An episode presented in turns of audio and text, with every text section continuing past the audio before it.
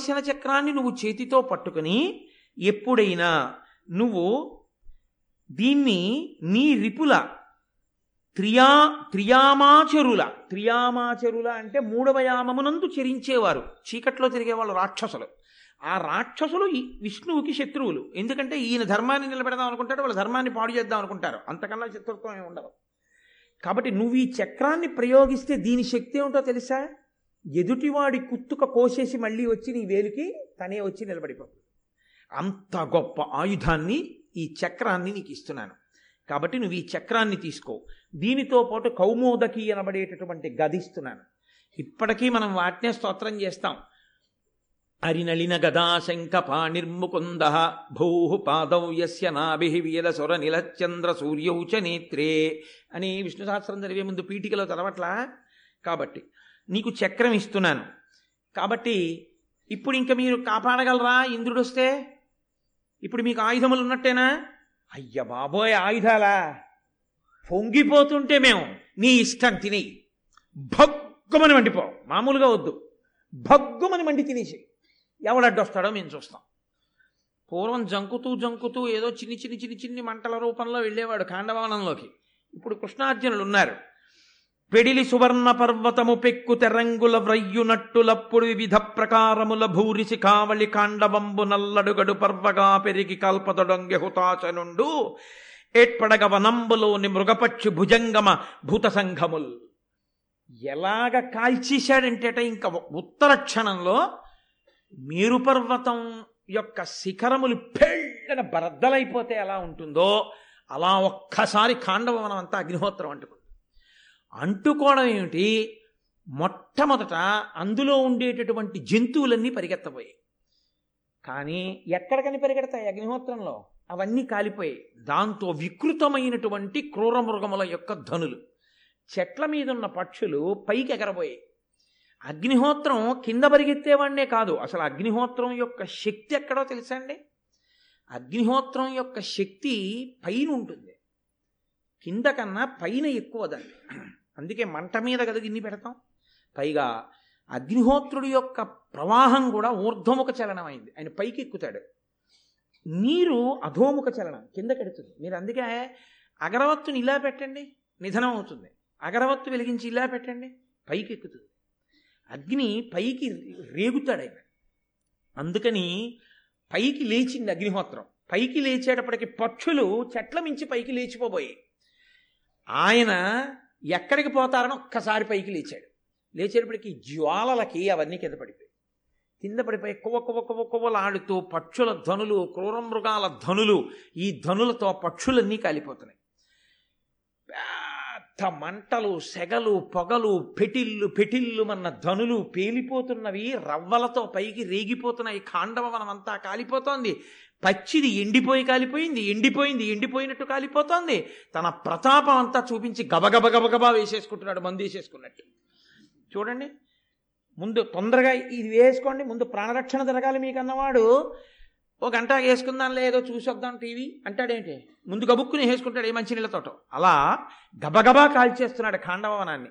ఈ కాల్చడంలో ఏమైందో తెలుసా అండి? హంసలు కారండవములు బెగ్గురు పక్షులు జలపక్షులు మీరు చదవాలి మహాభారతంలో నిజంగా. జలాశయములు ఉన్నాయి ఇక్కడ.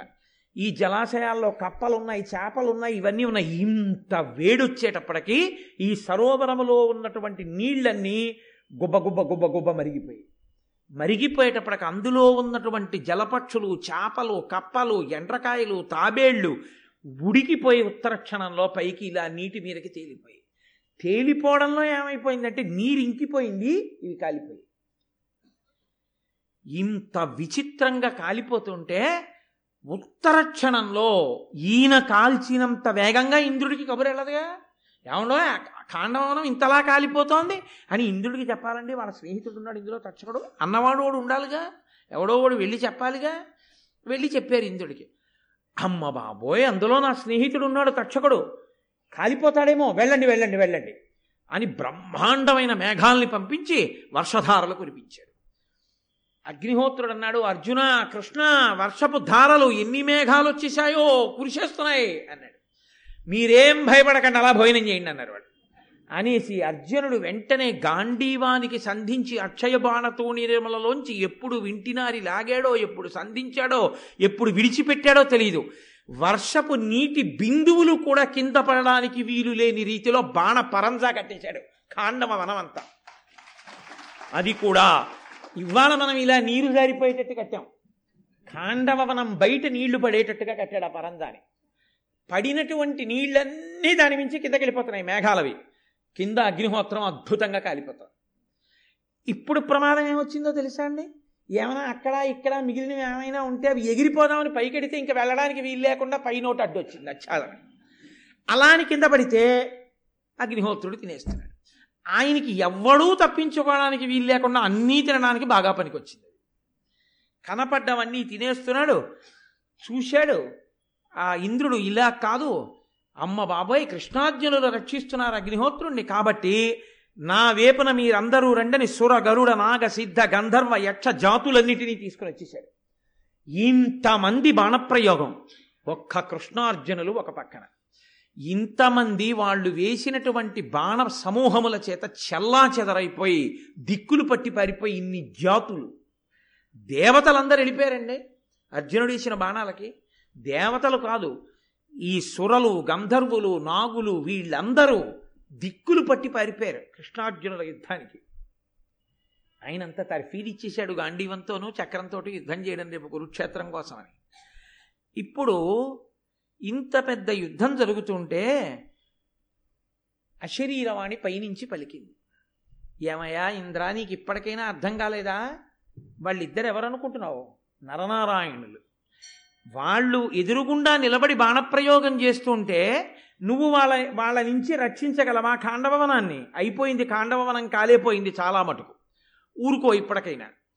నువ్వు ఎందుకు ఇంత కష్టపడుతున్నావు? నీ స్నేహితుడైనటువంటి వాడు తక్షకుడు ఉన్నాడని కదూ? ఆ తక్షకుడు అగ్నిహోత్రుడు వస్తున్నాడు కృష్ణార్జునులు అభయం ఇచ్చారని తెలియగానే ఇది విడిచిపెట్టి పారిపోయి కురుక్షేత్రంలో దాక్కున్నాడు. ఉండిపోయిన వాడు ఎవరంటే తక్షకుడు కొడుకు అశ్వసేనుడు ఉండిపోయాడు. తక్షకుడి భార్య ఉండిపోయింది అశ్వసేనుడి తల్లి. అగ్నిహోత్రుడు కాల్చేస్తుంటే తల్లి పారిపోలేకపోతే అశ్వసేనుడు పైకి ఎగిరిపోతూ అమ్మా నా తోక కరిచి పట్టుకో తీసుకుపోతానన్నాడు.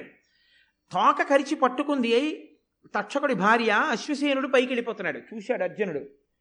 ఆహా నా నుండి ఇలా తప్పుకుంటావా? అని ఒక బాణం చేత ఆ అశ్వసేనుడి తోక కొట్టేశాడు. తోక తెగిపోయి తక్షకుడి భార్య అగ్నిహోత్రంలో పడిపోయి కాలిపోయింది. ఇంకొక బాణం తీసి అశ్వసేనుణ్ణి కొడుతున్నాడు. అమ్మ బాబోయ్ రేపు స్నేహితుడు వచ్చి నా కొడుకుని రక్షించలేదంటాడేమో ఇప్పటికే అతని భార్య చచ్చిపోయిందని మోహిని అనబడేటటువంటి విద్యని ప్రయోగించాడు ఇంద్రుడు. ప్రయోగించడంలో ఒక్క క్షణం బాణప్రయోగం చేయడంలో తత్తరపడ్డాడు అర్జునుడు. ఒక్క క్షణం ఆ మోహిని విద్యకి. అంతే. ఈలోగా కురుక్షేత్రానికి పారిపోయాడు అశ్వసేనుడు కూడా. కాబట్టి తక్షకుణ్ణి అశ్వసేనుణ్ణి రక్షించుకోగలిగాడు ఇంద్రుడు. కానీ తక్షకుడి భార్య మాత్రం అందులో కాలిపోయింది. తదనంతరం కృష్ణుడు నముచి అనబడేటటువంటి ఒక రాక్షసుని తమ్ముడు మయుడు ఆ కాండవనంలో తిరుగుతుంటే సుదర్శన చక్రాన్ని ప్రయోగించాడు. వాడు పారిపోయి వచ్చి అర్జునుడి చాటుకి చేరి కృష్ణుడు బా చక్రప్రయోగం చేశాడు. నువ్వు సుక్షత్రియుడివి శరణాగతి చేస్తున్నాను నన్ను కాపాడన్నాడు. ఎవడైనా సరే కాల్చేస్తాను అనలేదు అర్జునుడు. శరణాగతి చేశాడో వాణ్ణి మాత్రం చంపకూడదు. అది క్షత్రియుడి ధర్మం. నేను మీకు అదే మనవి చేసింది. ఎవడు ధర్మాన్ని పట్టుకున్నాడో వాడికే రక్షణ. కాబట్టి నిన్ను నేను చంపను అని వెంటనే ఆ శరణాగతి చేసినటువంటి ఆ మయుడనబడేటటువంటి రాక్షసుణ్ణి మాత్రం కాపాడాడు.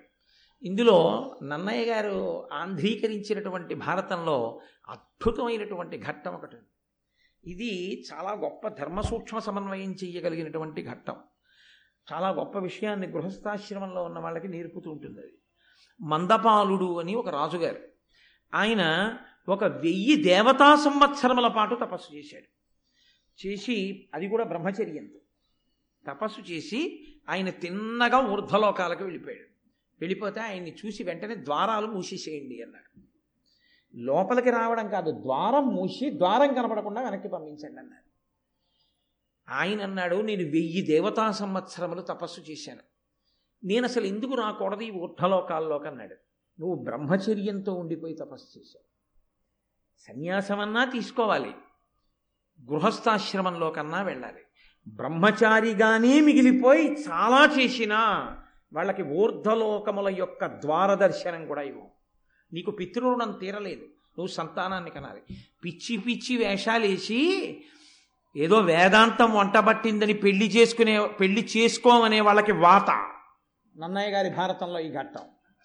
నువ్వంటూ తరించాలంటే పితృరుణం తీరితేనే. బ్రహ్మచారిగా నువ్వు ఉండిపోతే జరత్కారోపాఖ్యానం విన్నారుగా? పైతరాల వాళ్ళని కూడా కిందకి దింపేస్తారు. కిందకి దింపేసి ఒంటి వేరుతో వెరలాడుతున్న గడ్డి దుబ్బుల చేత పట్టించి వేర్లు ఎలక రూపంలో యమధర్మరాజు గారు కొడికి కింద వారేస్తాడు హీనలోకాల్లోకి. మీరు విన్నారు జరత్కారోపాఖ్యానంలో. రెండు ఎవడు వివాహం చేసుకుని సంతానమును కల పొంది పితృదేవతల యొక్క రుణాన్ని తీర్చుకోలేదో అటువంటి వాడికి అసలు ఊర్ధ్వలోకముల దర్శనమివ్వరు. కాబట్టి నువ్వు ఎంత తపస్సు చేస్తే ఎవడకు కావాలి. నువ్వు బ్రహ్మచారిగా ఉండిపోయావు పో వెనక్కి ఆయన గబగబా వెనక్కి వచ్చి నేను ఇప్పుడు సంతానాన్ని పొందితే తొందరగా వెళ్ళిపోవచ్చు. తొందరగా సంతానాన్ని పొందడం మాంసపిండానికి సాధ్యం అవుతుంది అంటే పక్షికి. తొందరగా సంతానానికి అంటుంది పక్షి. గుడ్డు పెట్టి పెరిగితే పిల్లైపోతుంది కాబట్టి నేను పక్షినైపోతే ఒక ఆడపక్షితో సంభోగిస్తే నాకు సంతానం కలుగుతుంది. సంతానం కలిగితే ఊర్ధలోక ప్రాప్తి. నాకు శక్తి ఉంది కాబట్టి పక్షినైపోతాను. అని తాను ఒక లావుక పక్షిగా మారి ఒక ఆడలావుక పక్షి జరిత దాని పేరు. ఆ జరిత అన్న పక్షితో కూడాడు. కూడితే ఆయనకి నలుగురు కొడుకులు పుట్టారు. తండ్రి మహాబ్రహ్మజ్ఞాని కదండి. ఉపాధి ఏదైతే ఉపాధితో సంబంధం ఉండదు మీకు భక్తితో ఒక్కొక్కసారి. ఏ వేదంబు పఠించలూత భుజగంబే శాస్త్రములు సూచే తాను ఏ విద్యాభ్యాసమునర్చె కరి చించే మంత్రము హించే బోధావిర్భావ నిదానములు చదువులయ్యా కాదు నీ పాద సంసేవాసక్తియ కాక తతికిన్ శ్రీకాళహస్తీశ్వర అంటాడు. ధూర్జటి పాము ఏనుగు సాలెపురుగు ఇవి కాళహస్తీశ్వరుణ్ణి ఆరాధించి మోక్షాన్ని పొందలేదా? ఉపాధి ఏదైతే ఆవిడకు కావాలి మనుష్యుడిగా పుట్టావు ఒక్క పూట సంధ్యావందనం చేయవు ఒక్క యాగం చేయవు యాగశాలగా ప్రదక్షిణం చేయవు దేవాలయంలోకి రావు ఒక్కసారి నామం చెప్పావు ఎవడకు కావాలి మనుష్య ఉపాధి అయితే అందుకొకటి శంకరాచార్యులు వారు శివానందలహరి చేస్తే నరత్వం దేవత్వం నగమన మృగత్వం మశకత పశుత్వం కీటత్వం భవత విహగత్వాది జననం. సదాత్పాదాబ్జ స్మరణ పరమానందలహరి విహారాసక్తం చేద్రూతయమిహ కింతేన వపుష. ఈ శరీరం ఇమ్మని నేను అడగను కొండ చెయ్యి. ఇబ్బంది ఏమిటి? నగవన మృగత్వం. ఏది చేసినా నాకు పర్వాలేదు. సదాత్వ పాదాబ్జ స్మరణ పరమానందలహరీ విహారాసక్తం. నీ పాదములను నిరంతరము స్మరించడము ఎందు గొప్ప ఆనందాన్ని పొందాలి. అంబుజోదర దివ్య పాదారవింద చింతనామృత పాన విశేష మత్త చిత్తమేదీతి ఇతర విషయంబు చెరనేర్చు. వినుత గుణశీల మాటలు వెయ్యునేలా అంటాడు ప్రహ్లాదుడు. ఆ మందార మకరంద పానము చేత మత్తెక్కిపోయిన హృదయానికి ఇతర విషయాలు ఎందుకయా తండ్రి? నాకు అక్కర్లేదన్నాడు. కాబట్టి ఉపాధితో సంబంధం ఉంది కొండగా పుట్టింది భద్రాచలం. అయితేనే అవతారాన్ని విడిచిపెట్టేసినటువంటి రామచంద్రమూర్తిని మళ్ళీ తీసుకొచ్చి కూర్చోబెట్టింది. ఆయన మరిచిపోయాడు ఆయుధాలు ఎలా పట్టుకోవాలో? కానీ తీసుకొచ్చి కూర్చోబెట్టింది.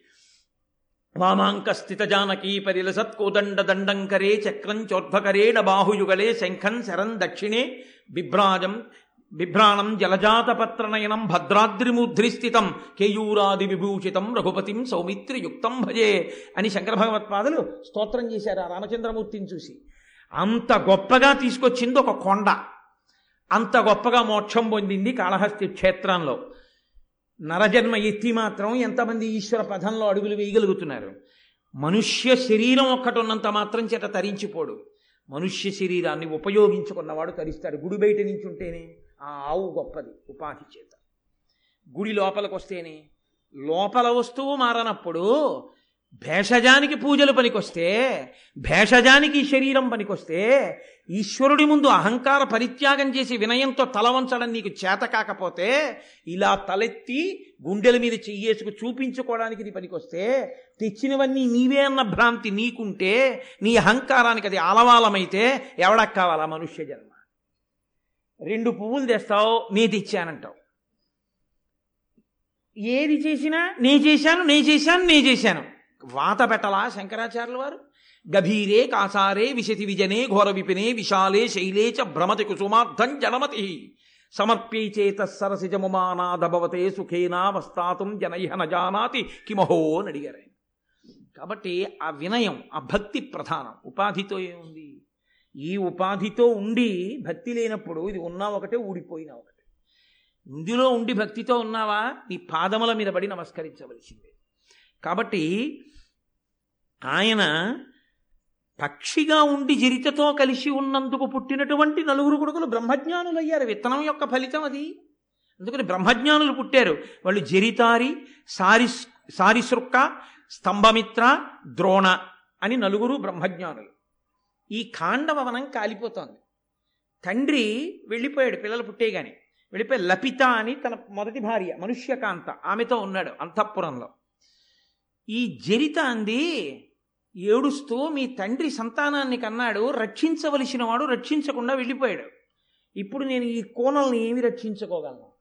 ఇదిగో ఇక్కడ ఒక చిన్న బిలం ఉంది కన్నం. కన్నంలోకి వెళ్ళిపోతే అగ్ని కానీ మన ప్రారంధం ఏమిటంటే మనం మాంసపిండాలం. మాంసపిండమైన కారణం చేత మనం దొలకగానే ఎలక కొరికేస్తుంది.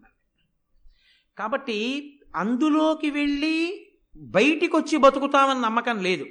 ఇక్కడే ఉంటే అగ్నిహోత్రుడి యొక్క అనుగ్రహం అంటూ కలిగితే మనం బ్రతకచ్చు. ప్రమాదం ఏర్పడినప్పుడు ఖచ్చితంగా చచ్చిపోతామన్న దాంట్లో వేలు పెట్టకూడదు. ఏవో చచ్చిపోవచ్చు చచ్చిపోకపోవచ్చు అన్న దాని మీదే నిలబడాలి. కాబట్టి చెట్టు మీదే ఉందాం. అగ్ని ఇక్కడ దాకా వచ్చేసి కాల్చేస్తే కాలిపోదాం. ఈ లోపల మనకి అదృష్టం కలిసి వస్తే కలిసి వస్తుంది. బొరియలోకి వెళ్ళొద్దు. కాబట్టి నేను మీతో ఉంటానంది. అంటే ఆ పక్షులు అన్నాయి వద్దమ్మా నువ్వు కూడా వెళ్ళిపో. నువ్వు కూడా వెళ్ళిపో నాన్నగారిలాగే. మేము బతికి ఉంటే ఉంటాను లాప్తే లేదు. అమ్మా నువ్వంటూ ఉంటే మళ్ళీ నీకు బిడ్డలు పుడతారు. కానీ అమ్మా నువ్వు మరణించి మేముంటే? అమ్మ మళ్ళీ రాదుగా మాకు? అందుకని వద్దమ్మా నువ్వు వెళ్ళిపో అన్నాయి కానీ మందపాలుడు కృతఘ్నుడై వెళ్ళిపోలేదు బిడ్డల్ని కని.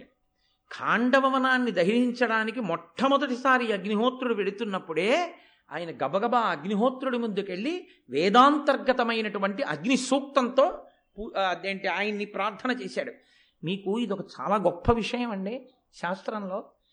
మీరు ఒక దేవతామూర్తిని ఎలా ప్రార్థన చెయ్యాలో ఎలా పొగడాలో మనకి రాదని ఋషులు ఏం చేశారంటే సూక్తములను ఇచ్చారు. సూక్తము అన్న మాటకు అర్థం ఏంటంటే సూక్తము బాగుగా చెప్పబడినది. ఎంత బాగుగా? నువ్వు అంత బాగా చెప్పలేవు. కాబట్టి దుర్గాదేవి అనుగ్రహం నువ్వు పొందాలి. నీకేమైనా వస్తే ఓం జాతవే దశేసు నవామ సోమన్ అని చక్కగా దుర్గా సూక్తం చదువు. నీకు రాదు. ఎవరైనా బాగా చదవగలిగిన వాళ్ళు కనబడి చదువుతుంటే భక్తితో కూర్చుని విను. చాలు నీకు ఆ ఫలితం వచ్చేస్తుంది. సూక్తమునందు పూజ కూడా అక్కర్లేదు. సూక్త పఠనం చేస్తే చాలండి. దుర్గా సూక్తం చదివారనుకోండి ప్రమాదం తప్పిపోతుంది తెలుసా అండి? అంత శక్తివంతం దుర్గా సూక్తం. అందుకే అన్ని సూక్తముతో దేవత పేరు పెడతారు. నీలా సూక్తం భూసూక్తం పురుష సూక్తం శ్రీ సూక్తం మంజు సూక్తం అన్ని సూక్తములే. అంటే దాని గురించి బాగుగా చెప్పబడినది. ఇది తెలుసున్నవాడు మందపాలుడు. కాబట్టి ఆయన వెళ్ళిపోతున్నాడు ఖాండభవనం మీదకి అగ్నిహోత్రుడు. ఆయన పక్కన నిలబడి అగ్ని సూక్తములతో ప్రార్థన చేశాడు. వేదాంతర్గతమైన అగ్ని సూక్తాన్ని చదివాడు. మీకు రెండో మాట వచ్చింది అగ్ని సూక్తం అప్పుడే ఆదిపర్వంలో. ఒక మారు చదివారు ఒకరు. ఎవరు చదివారు? వశిష్ఠ మహర్షి తన శిష్యుడికి సూర్యభగవానుడి యొక్క కూతురైన తపతిని తీసుకొచ్చి వివాహం చేయడం కోసమని నిమిషానికి మూడు వందల అరవై ఐదు మాడలు వెళ్ళిపోయేటటువంటి సూర్యరథంతో కలిసి వెడుతూ సూర్య సూక్తం చదివాడు చదివితే దానికి ప్రసన్నుడైన సూర్యనారాయణమూర్తి తన కుమార్తెని వశిష్ఠ మహర్షి యొక్క శిష్యుడికి ఇచ్చి పెళ్ళి చేశాడు. ఆ తాపత్యులు పాండవులయ్యారు అని నేను రెండు మూడు రోజుల క్రితమే మీకు చెప్పాను. కాబట్టి సూర్య సూక్తములు ఆయన చదివాడు. అగ్ని సూక్తములను మందపాలుడు చదివాడు. అగ్ని సూక్తంతో చదివితే సూక్తము అంటే ఆ చదవడం కూడా అంత అందంగా ఉండాలి. ఏదో గడబిడ గడబిడ గడబిడ గడబిడ చదివితే దానికి ఇంకా భక్తి ఏమిటి? బూడిదే. ఏది ఎలా చదవాలో అలా చదివితేనే దాని అందం అంతే. వాళ్ళు ఉదయం చూడండి ఆ కలశపాత్రలన్నిటికీ దారాలు చుడుతూ చక్కగా క్రమంతో ఆ రుద్రాధ్యాయాన్ని నమక చమకాలని చదివారు. ఎంత ఆనందం వేసిందో నిజంగా నాకు. అక్కడ కూర్చుని వింటుంటే ఆ హిరణ్యబాహ వేసేనాన్ ఏ దిశాంచపత ఏ నమో నమో వాటిని ఆ క్రమంలో చెప్తుంటే అంతమంది అలా కూర్చుని ఏకకంఠంతో చక్కగా ఒకళ్ళనొకళ్ళు చూసుకుంటూ మురిసిపోతూ కలసలకి దారాలు చుట్టుకుంటూ ఆ సూక్తాలు చదువుతుంటే ఆహ్ చాలురా జన్మకిది ఇలా ఐదేళ్ళకొక్కసారి వింటే చాలురా అనిపించింది నాకు. అయ్యప్ప స్వామి ఎంత సంతోషపడిపోయి ఉంటారో నిజంగా ఇవ్వాల అది మంత్రం చదవడం అంటే అందంగా చదవాలి. అంతేగాని గడబిడ గడబిడ గడబిడ గడబిడ గడబిడ. అసలు ఆవాహయామి అనేటప్పటికీ వాడు నీరాజనం సమర్పయామి దగ్గర ఉంటాడు. ఉపచారం ఎప్పుడు చేస్తావు? అసలు ఉపచారం ఏది? అది కాదు పూజ అంటే అది కాదు సూక్తం చదవడం అంటే. సూక్తము చదువుతుంటే పక్షులాగాలి. అలా ఉండాలి సూక్తం చదివితే. అది సూక్తము ఋషులు ఇచ్చారు దాన్ని ఎందుకు అలా చదువుతాం? మాని చదవడం. చదివితే సరిగ్గా చదువు అంతే. కాబట్టి అంత బాగా ఆయన అగ్ని సూక్తాన్ని చదివితే వెళ్ళిపోతున్న అగ్నిహోత్రుడు ఆగన్నాడు నీకేం కావాలన్నాడు. అది దేవతలు ఎంత ప్రీతి చెందుతారో చూడండి. సూక్తం వింటే. ఇప్పుడు చదువుతారు వేదం అయిపోయాక. చదివితే ఆయన అన్నాడు నా బిడ్డలు ఖాండవ వనంలో ఉన్నారు భార్య. జరిత నలుగురు కుమారులు. వాళ్ళ ఐదుగురిని నువ్వు చంపకే తప్పకుండా. నీకు మాట ఇస్తున్నాను చంపను అన్నాడు. అగ్ని వ్యాపించేటప్పుడు ఈ ఐదుగురిని ఎలా వదులుతాడండి? అప్పటి వరకు చావలేదు వాళ్ళు ఇంకా. వీళ్ళమ్మంది మీ తండ్రి జ్ఞాపకం ఉండి రక్షణ అడిగాడో అడగలేదో వెళ్ళిపోయాడు. అయ్యో బిడ్డలు మీరు కాలిపోతారే ఆడదాన్ని ఏం రక్షించుకోనంది. అక్కడ లపితతో ఆయన అన్నాడు మందపాలుడు నేను అగ్నిహోత్రుడిని వరం అడిగాను సూక్తం చదివి. అగ్నిహోత్రుడికి గుర్తుందో కాల్చేస్తాడో అన్నాడు. లభితంది నువ్వొకసారి సూక్తం చదివి అగ్నిహోత్రుడు మాట ఇచ్చాక కాలుస్తాడని ఎందుకు అనుకుంటున్నావు? ఇది మీరు గుర్తుపట్టాలి. ఇదే మహానుభావుడు భాగవతాన్ని ఆంధ్రీకరిస్తూ ఋషితుల్యుడు కాబట్టి పోతన గారు అంటారు ఎగసి దవ్వులవాని దహించు భంగి పొంత మాకులవాని విడిచిపెట్టి ఎగసి దవ్వులవాని దహించు భంగి కర్మవశమున భవమృతి కారణములు అన్నాడు. మహానుభావుడు పోతన గారంటే అందుకే అగ్నిహోత్రం ఒక్కొక్కసారి పక్కనున్న కాగితాన్ని వదిలేసి కిలోమీటర్ దూరంలో ఉన్న ఒక పాక కాల్చేస్తుంది. ఈ కాగితాన్ని ఎందుకు వదిలింది అనుకుంటున్నారు ఎప్పుడో ఎక్కడో ఇది అగ్ని సూక్తం చదివింది. కాల్చలేదు. సూక్తం సూక్తమేనండి. హరిశ్చంద్రోపాఖ్యానంలో ఒక్కసారి ఆ విశ్వనాథుణ్ణి దండకం చేస్తే ఆగిపోయిందంటే అగ్నిహోత్రం. వాళ్ళని ఏం చేయలేదు. నమ్మకం మనకు ఉండాలి ఇలా అవుతుందా అండి? అన్నారు అనుకోండి కలండు కలండు వాడు కలడో లేడు అంటే వచ్చేవాడు కూడా అయిపోతాడు. సంశయాత్మ వినశ్యతి. నీకు నమ్మకం ఉందా? ఫలించి తీరుతుంది. నీ విశ్వాసమే ఈశ్వరుడు. కాబట్టి ఇప్పుడు ఆ తల్లి పక్షి పైకి ఎగిరింది. ఈ నాలుగు పక్షులు అగ్నిహోత్రం వస్తోందని ఇటొకటి కూర్చుంది ఇటొకటి తలపెట్టింది ఇటొకటి తలపెట్టింది ఇటొకటి తలపెట్టింది. అగ్నిహోత్రం మీదకి వచ్చేస్తోంది ఆయనకి జ్ఞాపకం ఉంది చూసుకోండి వీళ్ళని కాల్చకూడదని గుర్తుపెట్టుకున్నాడు ఆయన. అది ఈశ్వరుణ్ణి మీరు ఒక్కసారి సూక్తంతో ఆరాధన చేస్తే ప్రమాదం వచ్చేసినప్పుడు అంతమందిలోంచి బయటపడిపోతారు అంతే చిదంబరంలో కొన్ని వందల మంది చచ్చిపోయారు ప్రమాదంలో. తండ్రి గారు చేసుకున్న పుణ్యం గిమి చిన్న పిల్లవాడు పంచదార చిలక అనేవారు. ఆ పిల్లాడు ఒక్కడు నిద్రపోయాడు. వెళ్ళలేదు ఉత్సవానికి బతికేశాడు. ఆ బతికేసిన పిల్లాడు ఎవరో తెలుసా?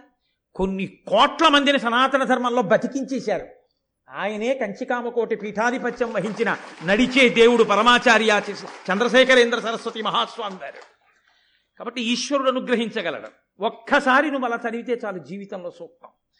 ఇప్పుడు నాలుగు వేపులకి నాలుగు ముఖాలు పెట్టిన ఈ పక్షులు అగ్ని మీదకు వచ్చేస్తుంటే తండ్రి గారి యొక్క వారసత్వం కదూ? వీళ్ళన్నారు మీదకు వస్తోంది అగ్ని. మనం ఏం చేస్తాం? కాబట్టి నలుగురం కూడా చక్కగా కూర్చుని బ్రహ్మగారు నాలుగు ముఖాలతో ఎలా చదువుతాడో అలా అగ్నిహోత్రుడి మీద సూక్త పఠనం చేద్దాము అని వాళ్ళు వేదంలో ఉన్నటువంటి మంత్రములను అగ్ని సూక్తములను చదువుతున్నారు. అగ్నిహోత్రుడు చూసి తండ్రి అదే చదివాడు పిల్లలు అదే చదివారు ఎంత గొప్పవాళ్ళు రా అని పక్షి పిల్లల్ని విడిచిపెట్టి వెళ్ళిపోయాడు అగ్నిహోత్రుడు. అంటే మీరు ఒకటి గుర్తుపెట్టుకోవాల్సి ఉంటుంది. నన్నయ్య గారు జ్ఞాపకం చేస్తున్నారు. ఐశ్వర్యం ఇచ్చిన అగ్నిహోత్రుడే ఆపద తప్పించిన అగ్నిహోత్రుడే. అగ్నిహోత్రం ఉన్న చోట శాల వెయ్యడం అంటే అంత గొప్పదండి. అందుకే తరువుకొచ్చిన ప్రమాదాన్ని తీసి పారేస్తాడంతే ఆయన. అంత గొప్పది. అందుకే యాగశాల యాగశాల. మురిసిపోయాను నేను. ఉత్సవం ప్రారంభం అప్పటి నుంచి నుంచి యాగశాల యాగశాల చాలా జాగ్రత్త యాగశాల అలా ఉండాలి అలా ఉండాలి అలా ఉండాలి. ఎందుకని ఒక్కటే మహానుభావుడు అగ్నిహోత్రుడు అక్కడ రగులుతాడు. ఆయనే అక్కడి నుంచి తీసుకెడతాడు దేవతలకి హవిస్సులు. ఆ యాగశాలయే కొన్ని సంవత్సరముల పాటు ఈ దేవాలయం అభ్యున్నతికి మన యొక్క క్షేమానికి కారకం అవుతుంది. అది అంత పవిత్రం ఆ యాగశాల. కాబట్టి నాలుగు ముఖములతో చదివేట నాలుగు పిట్టలు పిల్లలు. చదివితే ఆయన అనుగ్రహించేశాడంతే ఇది అగ్నిహోత్రం. ఇది కాండవ వన దహనం. కానీ నాకు నన్నయ్య గారి యొక్క అనుగ్రహంతో మా గురువుగారి అనుగ్రహంతో అయ్యప్ప స్వామి అనుగ్రహంతో ఖచ్చితంగా అగ్నిహోత్రుడు అనుగ్రహించాడు మనందరినీ యాగశాలలో అనడానికి గుర్తేమిటో తెలుసా అండి? ఇవాళ ఎట్టి పరిస్థితుల్లో ఈ ఘట్టంతో నేను ఉపన్యాసాన్ని పూర్తి చేయకూడదు.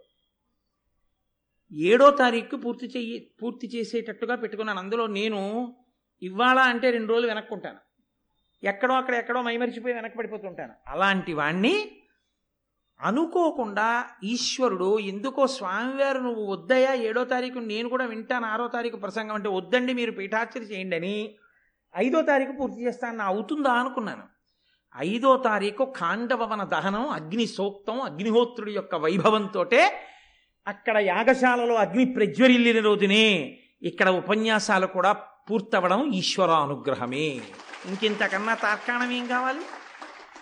కాబట్టి తదనంతర కాలమునందు దేవేంద్రుడు ప్రీతి చెంది అనేకమైనటువంటి అస్త్ర సంబంధమైన మంత్రములను కూడా అర్జునుడికి ఉపదేశం చేసి కొడక ఎంత గొప్ప యుద్ధం చేశావురా అని కృష్ణ భగవానుణ్ణి ప్రార్థించాడు.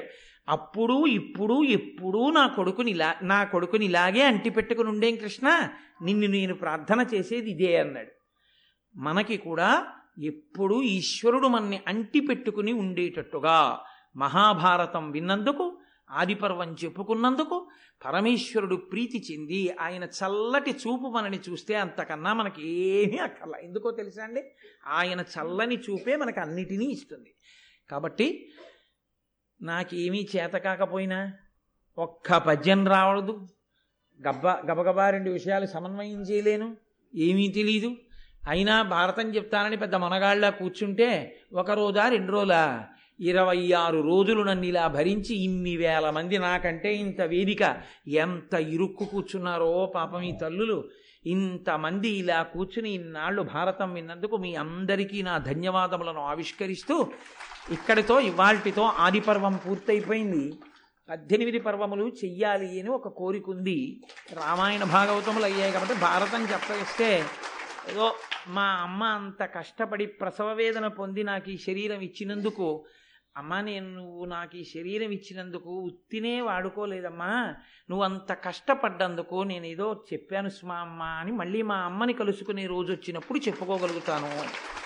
కాబట్టి ఏమో అవకాశం ఉంటే ఒక సంవత్సరం పాటు అసలు ఏ ఊరు వెళ్ళకుండా ఒక సంవత్సరం మహాభారతం అంతా పూర్తి చేసే వరకు రెండు వేల పదకొండులోనో ఎప్పుడో పూర్తిగా పద్దెనిమిది పర్వాలు పూర్తయిపోయేలా మహాభారతాన్ని చెప్పుకునే ప్రయత్నం చేద్దాం. ఆ మహాభారతం అంతా గోపాలకృష్ణ గారి సమక్షంలోనే జరుగుతుంది. కాబట్టి చాలా చాలా సంతోషం. నేను మీతో ఒక విషయం మనవి చేయాలనుకుంటున్నాను మంగళం చెప్పే ముందే ఆ విషయం చెప్పి మంగళం చెప్పేస్తాను. స్వస్తి అన్నాను కాబట్టి ఇది వేరుగా చెప్తున్నట్లు. నేను ఇప్పటిదాకా మీతో యాగశాల వైభవాన్ని అనుసంధానం చేశాను. మనం క్రమశిక్షణగా నిలబడగలిగితే చాలా. అందులో నాకు అపనమ్మకం ఏం లేదు మీ అందరి మీద. ఎందుకంటే ఎన్ని ఉత్సవాల్లోనో మీరు అలా నిలబడిన వాళ్ళు. మనం ఈ ప్రాంగణాన్ని విడిచిపెట్టేసి ఇప్పుడు అందరం బయటికి వెళ్ళిపోదాం యాగశాల దగ్గర నిలబడదాం. యాగశాలకు ఇటు నిలబడతారో ముందు నిలబడతారో ఎలా నిలబడినా సరే ఋత్విక్కులకి మాత్రం మనం అభ్యంతరం కల్పించకూడదు. వాళ్ళిప్పుడు చతుర్వేద స్వస్తి చేస్తారు ఆ యాగశాలలో. అది అద్భుతం. చూడాలి. రేపు ఒక్కరోజే కదండి ఎల్లుండి కుంభాభిషేకం అయిపోతుంది. రేపు సాయంకాలం ఆరు గంటల ముప్పై నిమిషాలకి స్వామివారు చేసేటటువంటి చంద్రమౌళీశ్వరారాధన యాగశాల దర్శనం. రేపు సాయంకాలం ఐదున్నరకు వస్తే లోపల సీట్లు దొరుకుతాయి అనుకుంటున్నాను నేను. లేకపోయినా పర్వాలేదు బయటికి లైవ్ టెలికాస్ట్ అవుతుంది. ఇప్పుడు చక్కగా అక్కడ చతుర్వేద స్వస్తి చేసి నీరాజన మంత్ర పుష్పాలు ఇచ్చి స్వామివారికి చాలా ప్రీతి ఈశ్వరుడు ఎందుకు చెందుతాడో తెలుసా అండి? వీణానాదం వినపడాలి. ఇప్పుడు వీణ మీద ఒక కీర్తన వినిపిస్తారు. అలాగే ఆ డోలు సన్నాయి మీద అసుర సంధ్య వేళ దాటింది యాగశాల కాబట్టి అక్కడ శివతాండవాన్ని మోగిస్తారు. ఋత్విక్కులలోనే ఒక ఋత్విక్కు శివతాండవం మీద పాట పాడతారు. ఇన్నింటితో వైభవోపేతంగా ఇప్పుడు అక్కడ కార్యక్రమం ఉంటుంది. రేపు ఉదయం తెల్లవారుజామున సుప్రభాతంతో మొదలుపెట్టి భగవన్నామాన్ని రేపు సూర్యాస్తమయ పర్యంతం చదువుతారు. ఇంత గొప్ప క్రతువులో కూర్చుని ఒక్కసారి కూడా భగవన్నామని చెప్పుకోకపోతే మనం ఏదో కోల్పోయిన వాళ్ళం అవుతాం. కాబట్టి నేను మీ అందరినీ ప్రార్థన చేసేది ఏమిటి అంటే రేపు అందరూ కూడా వచ్చి భగవన్నామని చెప్పండి. సాధ్యమైనంత సమయం చక్కగా ఇక్కడ గడపండి. రేపు సాయంకాలం మాత్రం అందరూ తొందరగా వచ్చేసేయండి. వచ్చేస్తే మన కోసమని నేను ఇప్పుడు ఇక్కడ ఉపన్యాసానికి బయలుదేరి వచ్చే ముందే పీఠాధిపతులు నాకు ఫోన్ చేశారు. కాకినాడలో జరుగుతున్న కార్యక్రమాల గురించి మాకు వివరం అందింది. నేను బహు సంప్రీతుడనయ్యాను రెండు గంటలకు వస్తానన్నాను కదా పది గంటలకే బయలుదేరి వచ్చేస్తున్నాను అన్నారు. అందుకని ఆయన ఇంకా రాకముందే అంత సంతోషాన్ని ఫోన్ చేసి చెప్పారు. అందుకని ఆయన వచ్చేస్తారు. సాయంకాలం ఆయన బయలుదేరి అక్కడే వ్యాన్ దిగి మనందరికీ కనపడేటట్టు వస్తారు. ముట్టుకోకూడదు మనం ఏది ముట్టుకోకూడదు అని ముట్టుకోకుండా ఉంటే అయిపోయాయి. వచ్చి చక్కగా పీఠార్చన చేస్తారు. అపురూపంగా ఉంటుంది ఆ శ్రీచక్రార్చన చంద్రమౌళీశ్వర ఆరాధన అన్ని హారతులు ఎత్తుతారు అమ్మవారికైనా. చూసి తీరాల ఆయుధాలు పెట్టడం అవన్నీని. కాబట్టి రేపు చక్కగా ఆ పీఠార్చన అసుర సంధ్య వేళలో చూద్దురు కానీ ఎల్లుండి ఉదయం స్వామివారికి కుంభాభిషేకం. దేవాలయం చుట్టూ షామియానాలు కుర్చీలు అన్నీ వేసేస్తారు. చక్కగా రేపు రాత్రి నవపాషాణం కుంగుతారు ఇక్కడ. అదంతా కూడా చూడొచ్చు. కాబట్టి మీ అందరూ కూడా కొద్దిగా ఆలస్యమైనా ఉండడానికి వీలుగా మళ్ళీ వెళ్ళిపోయేటప్పుడు కూడా భద్రంగా మీ బిడ్డలనో ఎవరినో దగ్గర పట్టుకుని జాగ్రత్తగా మీ నగలను రక్షించుకుంటూ అమ్మ ప్రత్యేకించి ఆడవారు జాగ్రత్తగా వెళ్ళండి. ఎందుకంటే ఎవరి సందడి వారిది. భక్తితో మీరుంటారు. ఇంకొక రకమైన దృష్టికోణంతో బయట ఉండే కొంతమంది సమాజ వ్యతిరేక శక్తులు ఉంటాయి కొంచెం జాగ్రత్తగా మీరు బయలుదేరెదురు కానీ ఇప్పుడు చక్కగా తోసుకోకుండా యాగశాల ముందుకు రండి. అందరూ కూడా నీరాజన మంత్ర పుష్పాలు అయిపోయాక యాగశాలకి ప్రదక్షిణం చేసి బయలుదేరుదురు కానీ కాబట్టి నేను మీకు ఏది చెప్పాలనుకున్నానో అది పూర్తి చేశాను అని నేను అనుకుంటున్నాను. కాబట్టి ఇప్పుడు మనం ఈ కార్యక్రమం అయిపోయిన తర్వాత లేచి అక్కడికి వెళ్ళిపోదాం.